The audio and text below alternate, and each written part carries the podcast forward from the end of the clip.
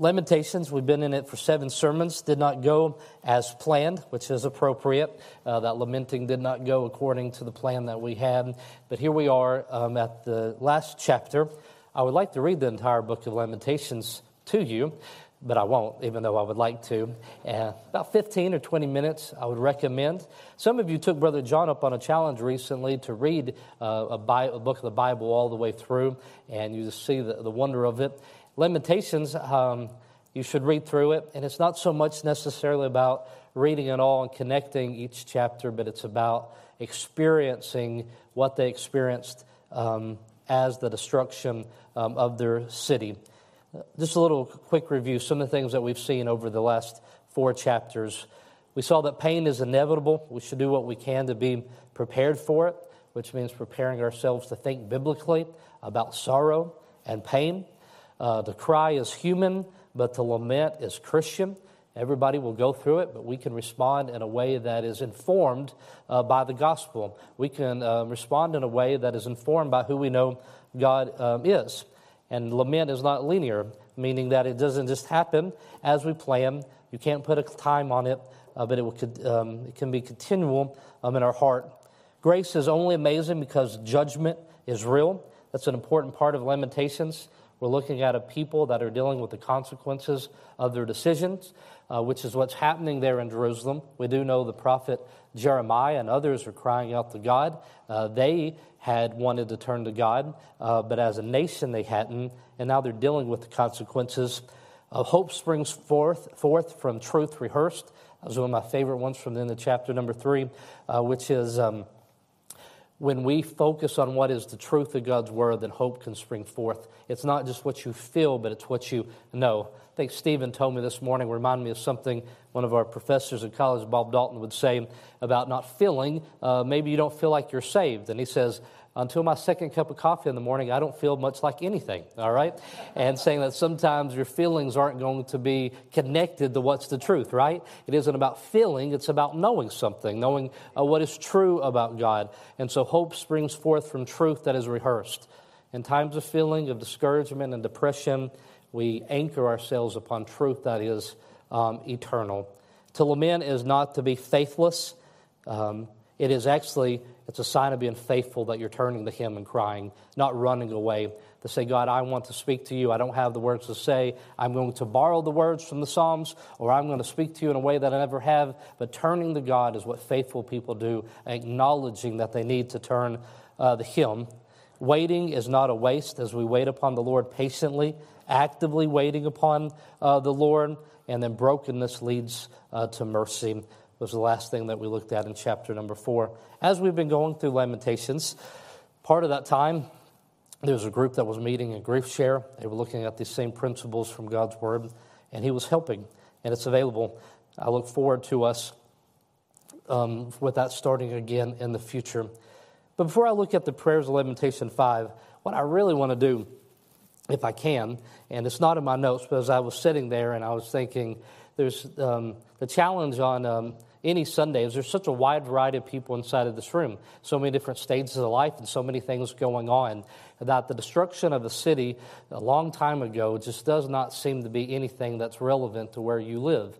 And so when you think about the destruction of the city, you just picture, well, this book of Lamentations is what I'm going to take off the shelf when the worst thing in my life happens.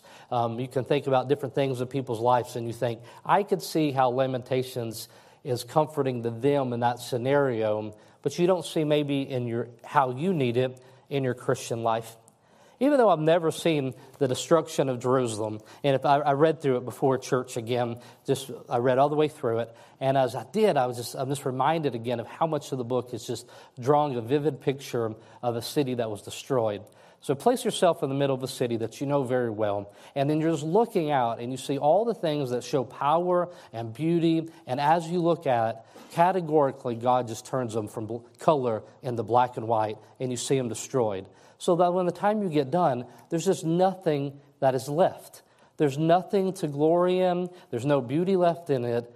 And then you get to the middle of it where he just cries out to God and he says, There's just nothing left here to place my confidence everything has been removed. And if you go through the book, there's just nothing left in the city.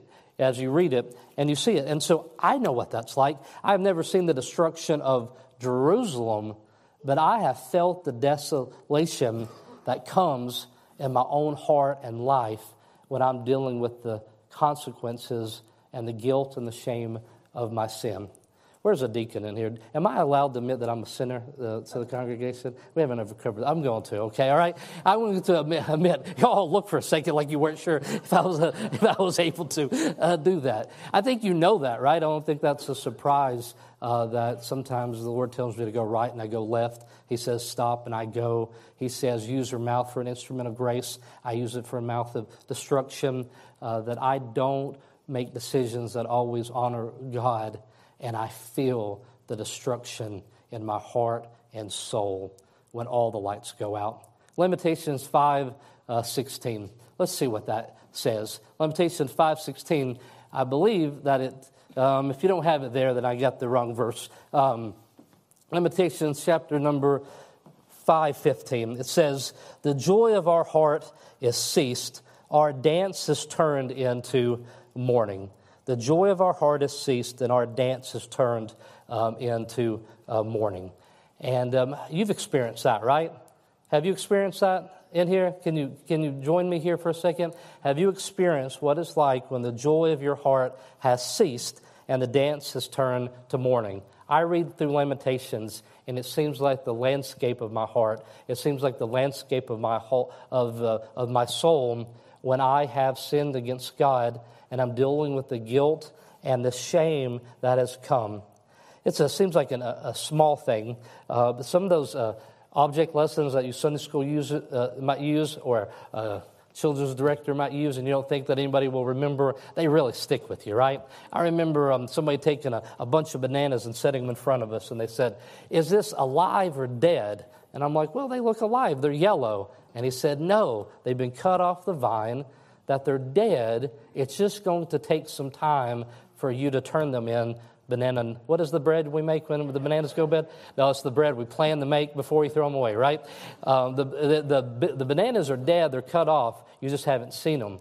This is a good place for Jerusalem to be because when they're going to sin against God, they need to recognize that there is no life outside of Him. And so those moments are good. That conviction and that living where you have sinned and you went away from Him and you realize, I don't want this. I don't want a life. I, the joy of my heart has ceased.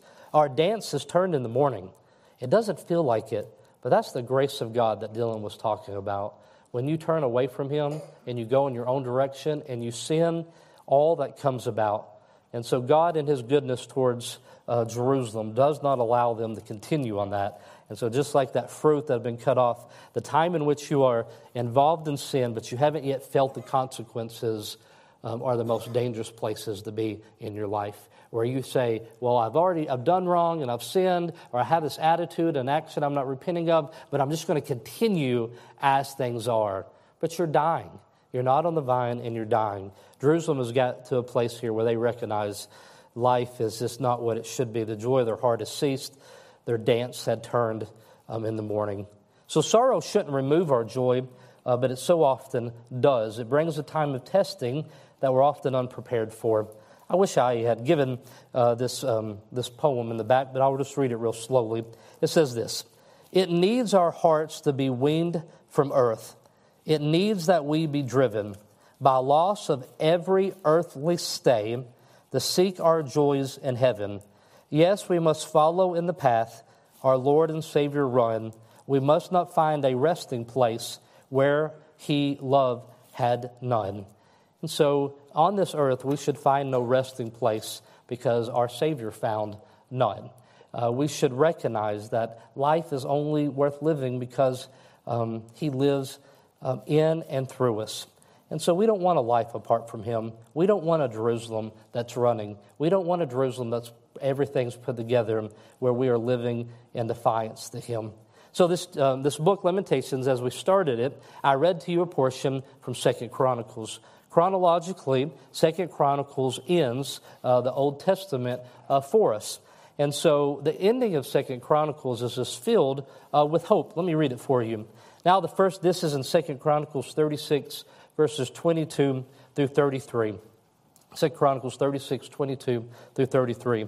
Now, in the first year of Cyrus, king of Persia, that the word of the Lord spoken by the mouth of Jeremiah might be accomplished, the Lord stirred up the spirit of Cyrus, king of Persia, that he had made a proclamation throughout all his kingdom, and put it also in writing, saying, Thus saith Cyrus, king of Persia, All the kingdoms of the earth hath the Lord God of heaven given me, and has charged me to build him a house in Jerusalem, which is Judah. Who is there among you, uh, all his people? Though this is the part that brings us hope.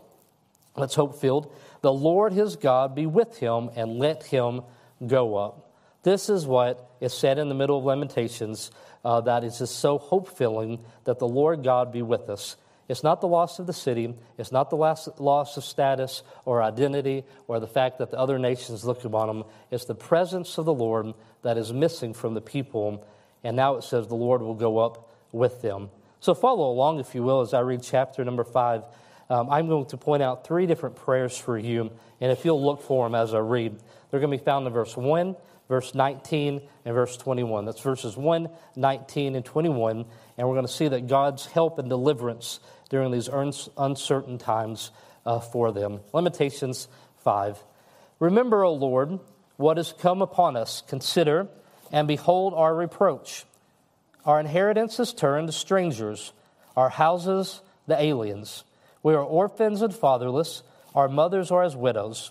We have drunken our water for money our wood is sold unto us. It means they couldn't even drink from the stream without being charged some kind of tax. I think this is a good verse for saying you shouldn't pay for bottled water. Anybody with me on this? Okay. And so they drank water uh, that they had to pay for, and the wood was sold uh, to us. Our necks are under persecution. We labor and have no rest. We have given the hand to the Egyptians and to the Syrians to be satisfied with bread.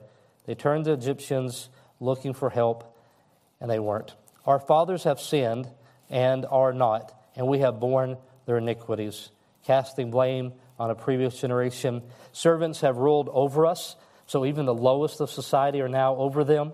There is none that doth deliver us out of their hand. We got our bread with the peril of our lives because of the sword of the wilderness. They were risking their lives just to survive. Our skin was black like an oven because of the terrible famine, the sun beating down upon them, their skin would just would give off heat as if it was an oven. They had been tanned to the point they had been blackened. They ravished the women in Zion and the maids in the cities of Judah. Princes are hanged up by their hands, they're chained. The faces of the elders were not honored.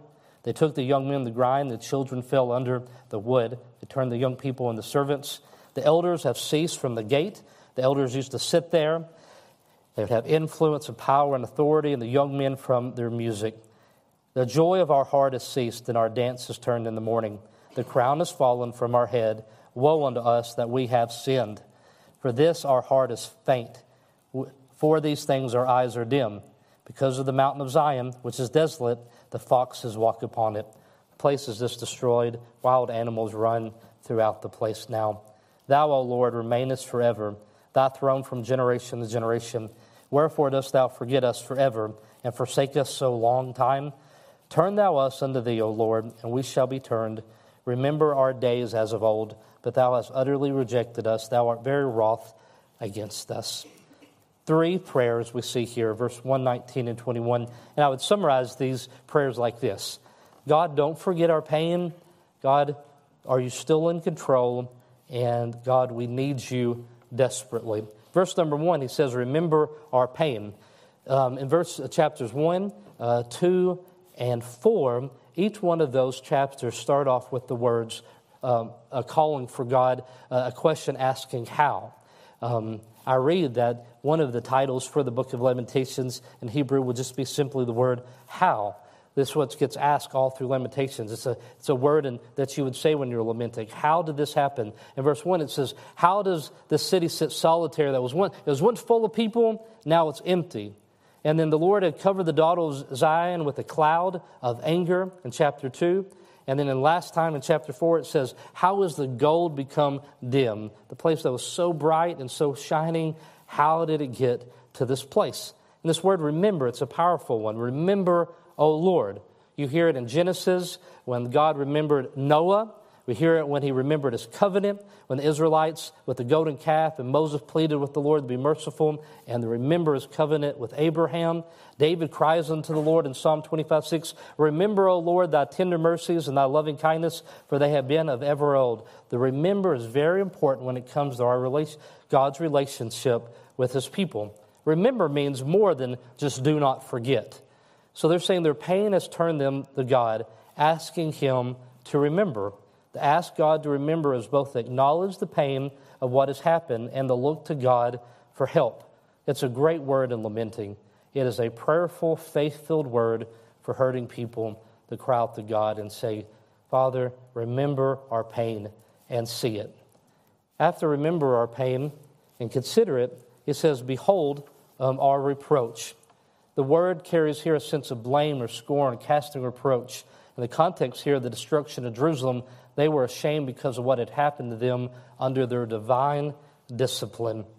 If you'll look down at chapter number 5, I'm going to take you from verse 2 to verse 18. Follow along in your Bible and look at the verses, um, if you will. And I'm just going to give you a summary of the things that are happening uh, quickly here. They were invaded, their homes, their country were overrun, they were abandoned like an orphan child, they're economically depressed. The situation was just terrible. We just read verse 4 they're exhausted. The constant reality of destruction left them weary, uh, with no rest. Our necks are under persecution. We labor and we have no rest. The nation has unsuccessfully and unwisely relied on other nations. Verse 6, they were bearing the consequences of the rebellion. Verse 7, the society is just completely upended. 8, verse 9, survival, getting bread, constant threat of danger, hunger, dehydration, their women are victimized. The princes, and the elders are disrespected. Verse 12. Verse 13, the people are subjected to forced labor. Verse 14, we started with. And 15, the music had ceased because they had no reason to rejoice anymore. And it continues. They were sorrowful in their conditions. They were desolate. They were discouraged. They were a depressed people. They were a joyless people that were dealing with the consequences of their sin. And everywhere the people looked, there was nothing but destruction. Every nation, every aspect of their nation had been affected. Everything had been ruined.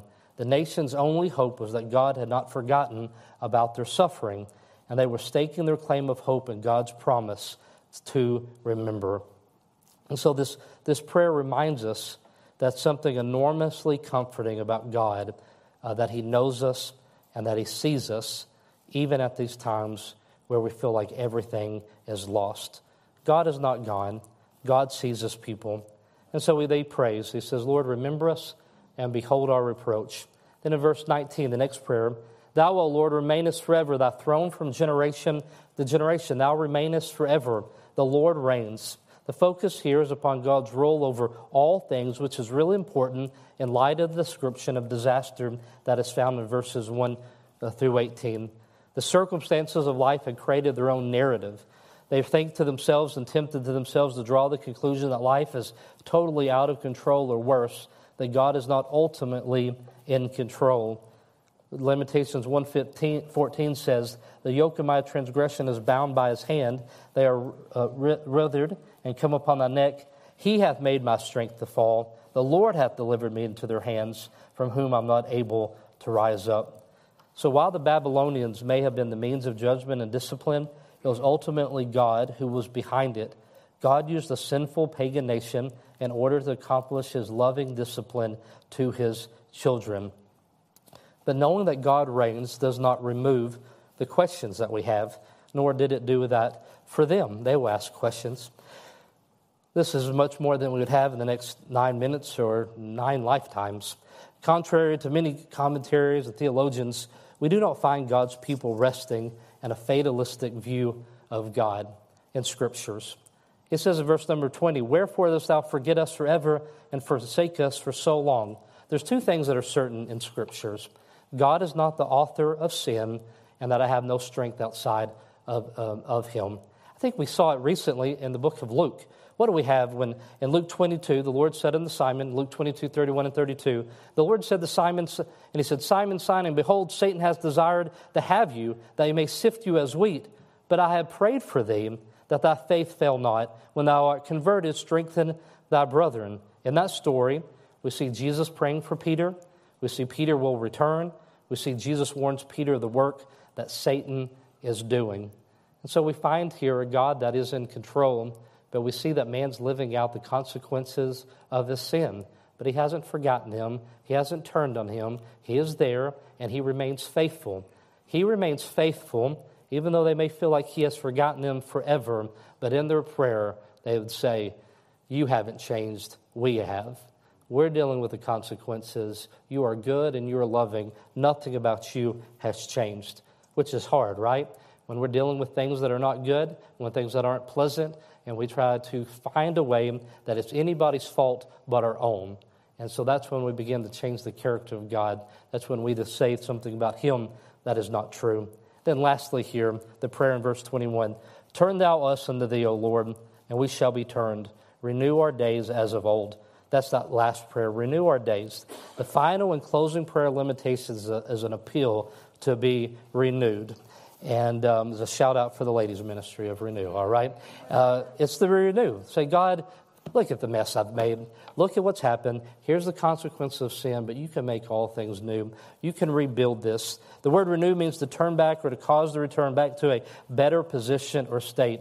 It is the promise that God would bring his people back from his destruction. Jeremiah writes a letter that can be found in Jeremiah chapter number 29, verses 10 through 14. And this is what he is saying to the people during that time. For thus saith the Lord, that after 70 years be accomplished at Babylon, I will visit you and perform my good word towards you, and causing you to return to his place. For I know the thoughts that I think towards you, saith the Lord, thoughts of peace and not of evil, to give you an expected end. Then shall you call upon me, you shall go and pray unto me, and I will hearken unto you. And you shall seek me and find me, when you shall search for me with all your heart. And I will be found of you, saith the Lord, and I will turn away your captivity, and I will gather you from all the nations, from all the places whither I have driven you, saith the Lord, and I will bring you again into the place whence I caused you to be carried away captive. Verse 13 said, And he shall seek me and find me. This is a letter of hope. And I'm so thankful. This is a, some commentary. Your lamentations, you know what Jeremiah is going through, but you don't know does the man have hope? But in this letter here, we find that he is. The restoration of the people of God was primarily about a restoration to God, the relationship he would have with his people. More than the loss of the temple or their identity, their greatest loss was the presence and blessings of God. The devastation and loss was designed to awaken their hearts to the greater problem of their sin and the greater need for spiritual restoration. So the destruction of the city and the temple was orchestrated by God in order to help the people of God realize how far they had fallen and to produce repentance in them. And God delivered them over to their enemies in order to rescue them from themselves. They were humbled. Everything had been removed. And it ends with verse 22 But thou hast utterly rejected us, thou art very wroth against us. And I'm glad that the end of Lamentations is not the end of the story for us or for them. So here's some thoughts about the value of suffering. Note the value of suffering, whether it's innocent or deserved, it will change us deeply. I say that, I wanna, when I say innocent or deserved, is that we live in a world where there's consequences of our sin because our God is loving to allow us to run in a direction away from Him. So that's the deserved that we would say. But sometimes you suffer from the consequences of other people's sin, and you suffer in this world that we are in. We're not yet escaped from it, but there's a value to it, and it changes you deeply. Reading a lament or living a lament tunes your heart such that you seek the Lord differently. It causes you to look at the circumstances of your life differently, so differently, in fact, that you know it is the Lord who is doing that in you. It calls you to see the world through a different lens. That's why in Lamentations 3:27, it is good for a man that he bear the yoke in his youth. There's lessons that are learned during suffering and sorrow that are good for us, and we can be thankful for it. 2 Corinthians 6:10 as sorrowful yet always rejoicing as poor yet making many rich as having nothing yet possessing all things we can be sorrowful yet rejoicing so Jeremiah was given a difficult assignment he gave him, but he had a wonderful understanding of hope. Jeremiah 31 through verse number 4. There, 31, chapter 31, verses 31 through 34. Behold, the day is cometh, saith the Lord, that I will make a new covenant with the house of Israel, with the house of Judah. not according to the covenant that I made with their fathers in that day, that I took them by the hand to bring them out of the land of Egypt, which my covenant they break, although I was a husband of them, saith the Lord. But this shall be the covenant that I will make with the house of Israel after those days, saith the Lord. I will put my law in their inward parts and write it in their hearts, and I will be their God, and they shall be my people. They shall teach no more every man his neighbor and every man his brother, saith, Know the Lord, for they shall all know me from the least of them unto the greatest of them, saith the Lord. For I forgive your iniquity, and I will remember their sin no more. Jeremiah, and with all the destruction that was around him, he was a person whose hope was anchored in God's goodness towards them. And as gospel believing people, the gospel relates to all lamenting and all sorrow that we will ever face. That's through Jesus Christ, the problem that is underneath all problems, which is our sin, is addressed. Christ's death brought the end of condemnation, judgment, and God's wrath. Christ's death and resurrection made it possible for us to be born again and for Christ's Spirit to dwell in us. So while we still live in a broken world, we look forward to the promises of God's Word that one day all lamenting will cease. This is how the story ends. It doesn't end at Lamentations, but this is how the story of stories end. Revelation 21, 3 and 4. I heard a great voice out of heaven saying, Behold, the tabernacle of God is with men, and he will dwell with them, and they shall be his people. And God himself shall be with them, and be their God. And God shall wipe away all their tears from their eyes. And there shall be no more death, neither sorrow, nor crying, neither shall there be any more pain, for the former things are passed away. Some of us in here long for this, but others in here really long for this, and for God to remove suffering and to bring all this to place. The cry is human, but the lament is Christian, but it's not forever. Jesus brought our restoration, and one day soon he'll bring an end to our lamenting. And so we say, Even so come, Lord Jesus. Some application in here, especially as we get to the book of Lamentations. Um, and then we'll sing together any song that we can um, today uh, that we've sung already but I really want to make sure that the youngest ones in here uh, that can understand me. Who's Iris? You understand what I'm saying over here? Okay, all right, not her. Okay, uh, Hamilton, you with me here, buddy? All right, we got Hamilton. I really want you to know this: is that there come a time in your life, it may be of your own making or some kind of consequences, and you just don't see the presence of God. Everything seems to be completely dark. All the lights are out and all you can see is the destruction that has come as a result of sin, that there is hope, that He is there. And you can cry out to Him, and He can see you in your pain, and remember, and their promises that your story is not going to end there, that every tear that you have will one day stop. If not here on earth, it will stop one day with Him wiping it from you. And so below that, and there's always a way back to Him. You can always, in the midst of it, cry out to God and He will hear you, and that you can be, have that restored presence with Him. And there's no reason to live like that. And when you deal with that conviction and chastisement and all the consequences of your sin, say, Praise God that you would not allow me to live a day like this. Lamenting could help us if we will allow it. And we can help people in lamenting during their time if we can help push, point their attention to the God that will fill us with hope. Heavenly Father, I pray, as there's people in here, Lord, that still shed tears over the things of this world that are broken, things that um, might have been in their control and they're dealing with the consequences, or things that are just not in their control. And so they will live their entire lives, Lord, with a heaviness and a sorrow. But Lord, someday you will wipe away every tear uh, from our eyes. Lord, that we can experience your presence. Father, I think about your Son here upon earth and as he was in the garden and the agony that was felt because he knew that the sin that would come upon him upon the cross would bring a separation because, Lord, sin separates us from you. And so, Father, when we feel the coldness of separation, Lord, I pray that in all that we will not believe that you have left us, uh, but we will cry out to you and that we will know you and that we will not let what we see be the story, but we will trust your word and we will feel the hope that is available to us as seen in Jeremiah uh, through the book of Lamentations. In Jesus' name I pray. Amen.